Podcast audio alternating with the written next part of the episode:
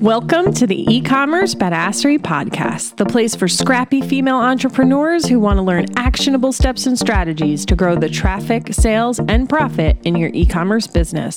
I'm your host, Jessica Totillo Coster, a 20 year retail veteran who spent three years as the only employee of a seven figure online store. That shit was crazy. I know exactly how it feels to do all the things, and I'm sharing everything I learned the hard way so you don't have to.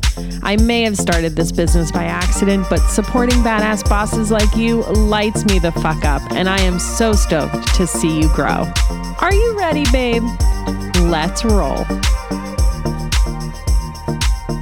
Welcome back to the e-commerce badassery podcast. I'm your host, Jessica Totillo Coster. Let me ask you a question. How many marketing activities are you doing in your business right now? If you haven't sat down to think about it lately, grab a pen and paper because it's time to dig in. In true Jessica fashion, this wasn't my scheduled episode for today. When I was working on the one I initially intended on publishing, I realized I was missing a step. To do the thing I'm walking you through in that episode, we had to talk about your plans for 2024 first. That statement will make more sense when the episode goes live next week. But for now, let's stay focused on what you're doing in your business in 2024. So back to the question. How many marketing things are you doing in your business right now? How many sales channels are you selling on? How many things are you doing to try and get visibility and revenue in your business? Here are some that might be on your list. Instagram, TikTok, YouTube, email. I hope that one is on your list. Pinterest, product launches, paid social, Google Ads, a rewards program, a Facebook group, brand ambassadors, influencers, blogging, maybe affiliate marketing. You might be doing SEO, wholesale, working on getting PR placement, or even have an in person component to your business. Now ask yourself, which ones of those are you doing well? Which ones of those do you enjoy doing? Which ones of those do you constantly shame yourself for not doing well enough? Which ones do you wish were performing better? And notice I'm not necessarily talking about numbers here. Yes, the numbers are important and you'll want to look at those to confirm whatever you come up with. But for now, I just want you to answer with your gut. Before we go any further, let's back up and talk about why we're having this conversation. As expected, the transition from one year to the next inevitably has every entrepreneur reevaluating where they're at in their business and what they want to focus on going forward. That's just humans in general, I guess. Me personally, I love these kinds of conversations. It's one of my favorite things to do. And I consider myself lucky because not only do I get to talk to product based business owners like you, but also other online educators and service providers like me. Whether it's students, clients, biz friends, or mentors, we're all trying to figure out our best next steps. But here's what's really interesting, and I am making a pretty sweeping generalization here, but it still rings true. Those in the online education service provider space are all looking to simplify. Maybe that looks like letting go of a marketing activity, possibly streamlining their programs or consolidating their tech stack. On the flip side of that, though, product based business owners are asking me what they should add to their business. Should they start wholesale? Do they need to implement an affiliate program? Should they start a Facebook group? Should they do XYZ? Why there's a difference across industries, I have no idea. It might be more related to time in business or revenue level. Truth is, I didn't bother to figure that part out. So, yeah, my data might be skewed, but that doesn't change the fact that at the end of the day, simplicity scales.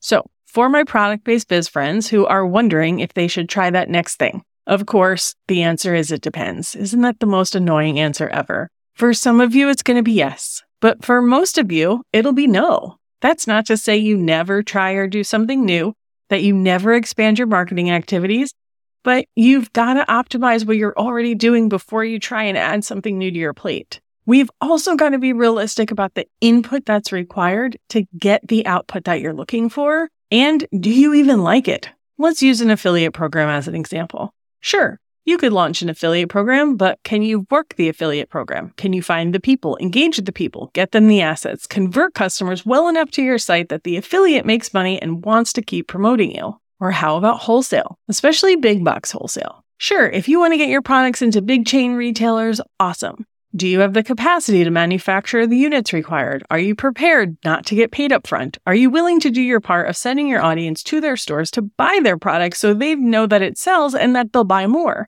Are you prepared to give them markdown money or take back product if it doesn't sell? Will you be able to maintain the rest of your business so that if you lose one of those big wholesale clients for some reason, you can weather the storm? I don't say these things to discourage you or scare you. I say this because I don't want you to spin your wheels on shit wasting energy that could be better spent somewhere else. I say this because it's easier to try new things than it is to optimize the existing thing. Believe me, I get it. I love to start new things. But as we move into the new year, I also want to do my part to be that little bug in your ear that reminds you you don't have to do all the things to be successful. You just have to do a few things really well. And you want to make sure you're doing them in the right order too.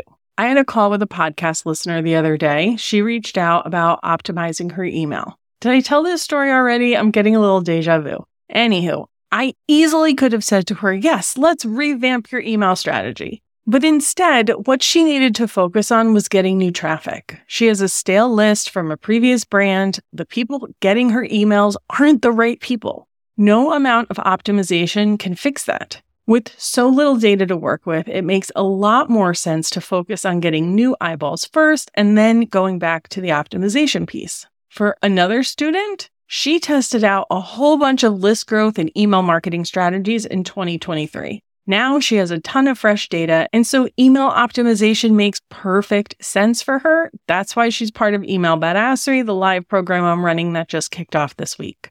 So let's go back to that list you made at the beginning of this episode. Do you really need to keep doing all of those things? Is there something you can drop that probably won't have any effect on your bottom line other than saving you time and money? She's not a product based business, but a course creator I follow completely cut her YouTube strategy in 2023 because she just wasn't feeling it. Guess what happened? It freed her up to try some other things. It gave her more free time outside of her business. And she still saw a 25% increase in her revenue and profit last year. Completely cutting that one marketing channel didn't hurt her at all.